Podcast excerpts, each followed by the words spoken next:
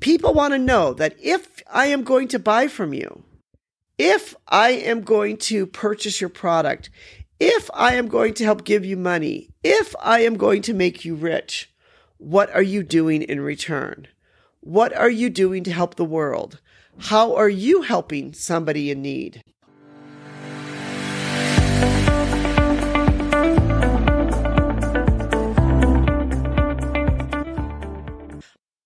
Hi, this is Anita from the Global Trade Gal.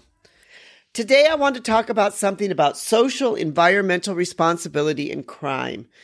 In other words, when does a lack of social environmental responsibility by a corporation, company, or brand constitute a criminal act? I've been quite fascinated in watching everything that's been unfolding in the Ukraine and in Russia. And I think, like many of you that are out there, you have been shocked, surprised, uh, wondering what's next, what's going to happen. What I've also been very interested in is to see the amount of companies who, some of them with pressure, started to change some of their policies. And in fact, left doing business in Russia. Now, I don't want to get into a political statement about whether this is right or whether this is wrong, or I realize that there could be some people that might be on the other side of the fence from what I am on this. But I wanted to point out about this because this is really interesting how the world today with the internet and with the fact that you you can run but you can't hide is changing how companies do business. So I'm going to go back and ask the question is a company or corporation that doesn't care or is not concerned about society or the environment, is this considered criminal? When all of this unfolded in the Ukraine with Russia, McDonald's, Starbucks, and several other companies that have a huge presence there, by the way. People started doing a hashtag boycott McDonald's, boycott Starbucks. And they were saying boycott these companies because of the fact that they were not shutting their doors in Russia. Within a day, they shut their doors and stopped operations there. And I'm sure at great personal cost to not only them, but also their employees and, and others. And, and face it, you know, you can't get a Big Mac there. Uh, some people are really suffering. So, you know, the question is like, when does it become criminal when a company doesn't do this? When a company just doesn't care? You know, recent research has shown that consumers, and especially the Generation X and millennials, and if there's any Generation X and millennials out there listening, hey guys, I take my hat off to you because you guys are the generation that is changing things that many of the Generation X and millennials, they say that this matters, that a company, corporation and brand needs to show that they care about society and the environment. And they also feel, and they also are going a step further and say, hey, companies should be transparent about this. In other words, now they shouldn't just tell me they care about it. They should be transparent about it.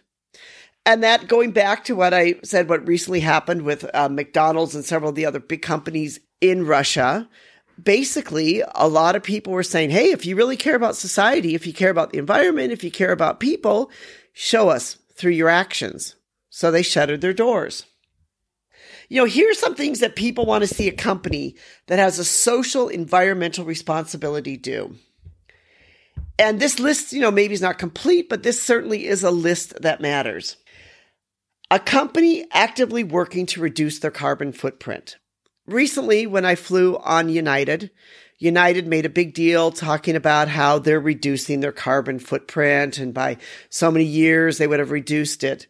So, you know, for many companies and corporations, they are understanding that they need to reduce their carbon footprint.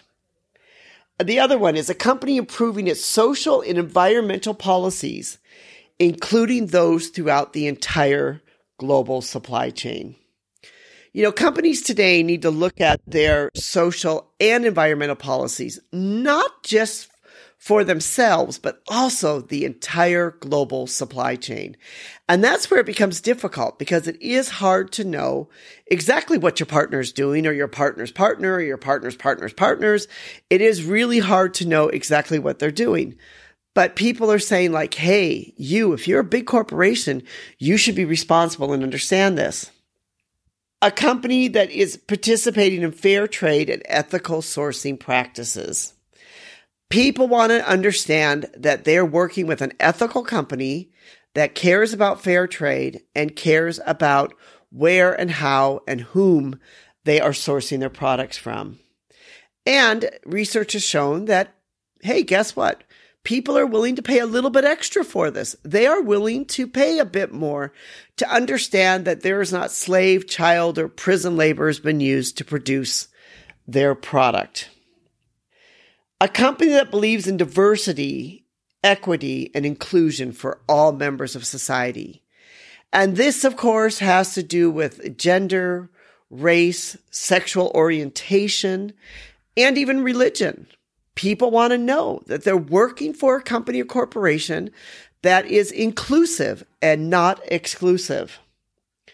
A company that has charitable global giving policies in place. People want to know that if I am going to buy from you, if I am going to purchase your product, if I am going to help give you money, if I am going to make you rich, what are you doing in return? What are you doing to help the world? How are you helping somebody in need? A company that believes and encourages community service and volunteering people want to work for a company that if they say to them, Hey, you know, um, can I have off to go volunteer for this? That they might say, Hey, don't take your vacation day. We will support you. You go out and do this. Of course, you know, everything's with the limit. You know, you don't want to be doing it every day, but you know, that companies will allow it every once in a while and they maybe even will encourage it, that they'll maybe even arrange days or times when everyone goes out into the company and does a service project. Everyone goes out in the company and they pick up garbage from the street. Everyone goes out in the company and they do something to help society. People want to work for somebody that they know not only says they care, but actually cares. A company that has policies in place to protect and improve the environment. And this is a little different than the carbon footprint, but it's very similar that they want to know that they are doing something to make sure the environment is being improved and protected. Not just protected, but improved. What are they doing to try to make sure that they are not the people polluting, that they are the ones that are helping to make the environment and the society we live in better, that they are trying to combat global warming a company that does not just care about profits, but also makes conscientious social and environmental investments. You know, in other words, a company that they're just not going to say, this is just not about profits. And if it's going to hurt us and it's going to hurt us for a while that we can't sell our Big Mac in Russia, that's okay. We won't. You know, the question becomes like, when does this become a criminal act when a company doesn't do it? Or when does it just become neglect? Like they like they you know just like we're we're just not going to do it because we don't really care. We don't see it as important. For us it's all about it's all about profits. So when does it actually become criminal? So you know when is a company corporation or brand responsible for social and in the environment? You know and um, does a lack of a corporate social responsibility, does it become a criminal act or a moral matter? That becomes a question. Does a lack of corporate social environmental responsibility ensure a criminal act or is it just a moral matter? Does it really matter? You know, here's some ways that a company's um, social environmental responsibility is morally wrong and criminal you know, obviously a company that does not care about the environment, so they knowingly dump, um, you know, waste in waters and riverways around the world. And I say this around the world because this kind of criminal act destroys the wildlife and usually drives people that the innocent people that are stuck having this waste being dumped on them in harm's way and many times causes long term health conditions, which then in turn drive them down to poverty because they're not able to work. They're not able to grow crops on the soil. So, you know, there's a cycle of poverty that happens because of the environment. A company that participates or uses wood from illegal or indiscriminate logging.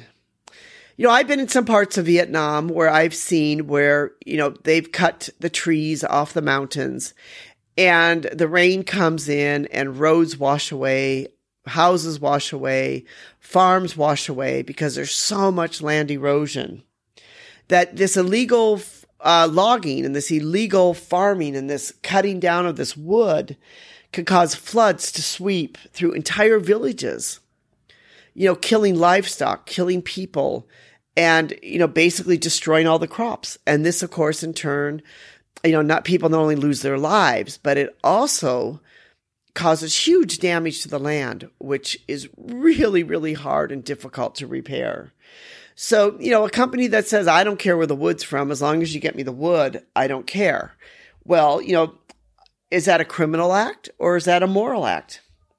A company that does not seek out ways to manage electronic waste a developed country has up to 50 million tons of electronic waste every year. 50 million tons. That's huge.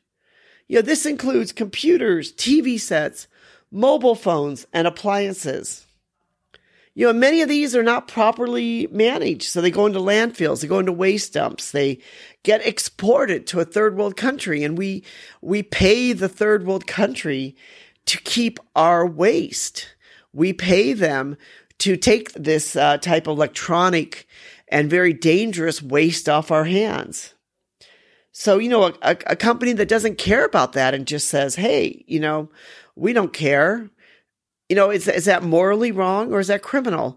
This is why I appreciate a lot of companies like they will take back your old phones, take back your old computers, you know, take back that because they're looking at how can we help with this type of waste.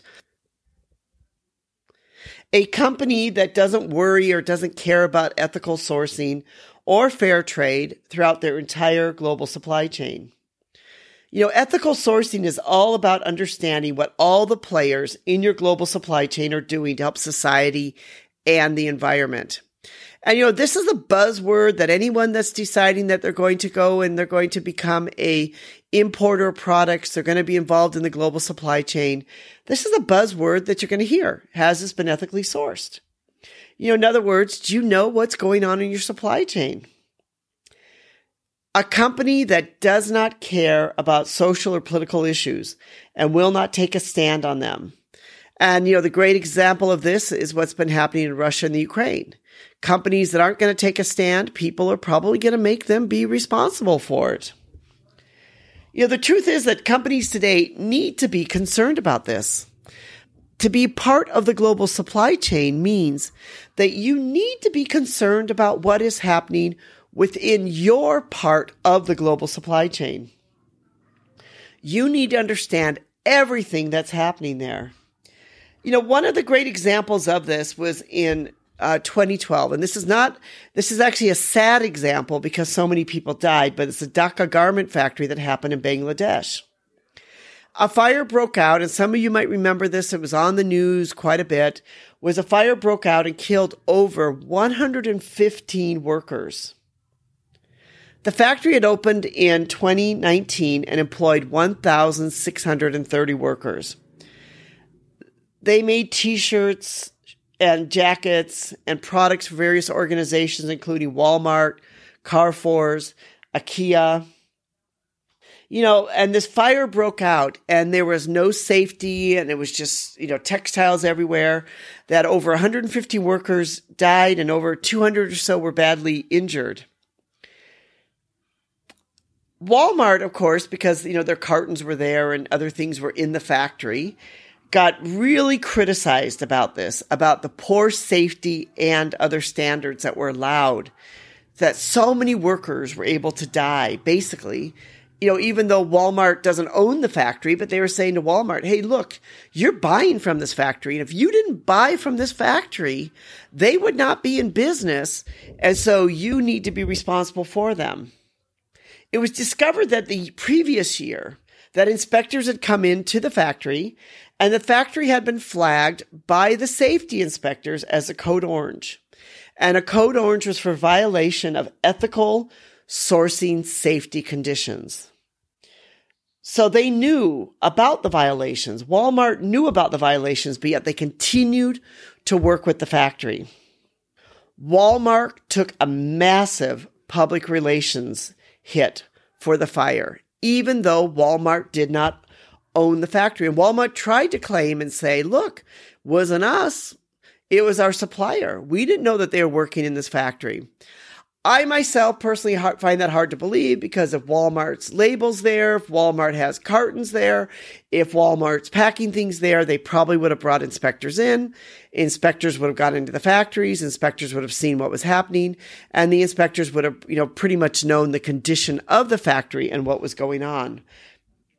But, you know, this is a lesson that everyone can learn from this tragic, um, from this tragic fire that happened the lesson that anyone can learn that is in the global supply chain is that what happens on your watch or what happens in your supply chain does and can matter. Going back to my original thoughts about technology, here's the good thing about technology is companies can't hide. Here's the bad thing about technology if you're a company is you can't hide. If you are going to not be responsible for things as your global supply chain. You're not going to be responsible for the environment. You're not going to be responsible for all these other issues that people care about. Some video blogger, some individual, somebody's going to put it up on Facebook or they're going to put it up on Instagram or they're going to put it up on YouTube. Somebody there is going to take photos of that. They're going to document it. They're going to show it. And you are going to become responsible. And then people all around the world are going to see it. And before you know it, this brand that you've spent years building up, that you've spent time to build up, suddenly you're going to be on this list of hashtag boycott because people are going to say, Hey, you're a company, you're a corporation, you're a brand. You need to be responsible for what's going on on your watch. And that's really where going back to the original question, when does social environmental responsibility become criminal or become a crime? The truth is, a company should not need to look at it as a criminal act, but instead should do the right thing because it's ethically and morally the right thing to do. That is what a company, corporation, or brand, big or small, should be doing. Not because it could be a criminal act, because simply it is the right thing to do. This is Anita from the Global Trade Gal. Thank you so much for listening. We hope you've enjoyed our podcast. And, you know, if you can, subscribe. We'd love to have you be part of our community.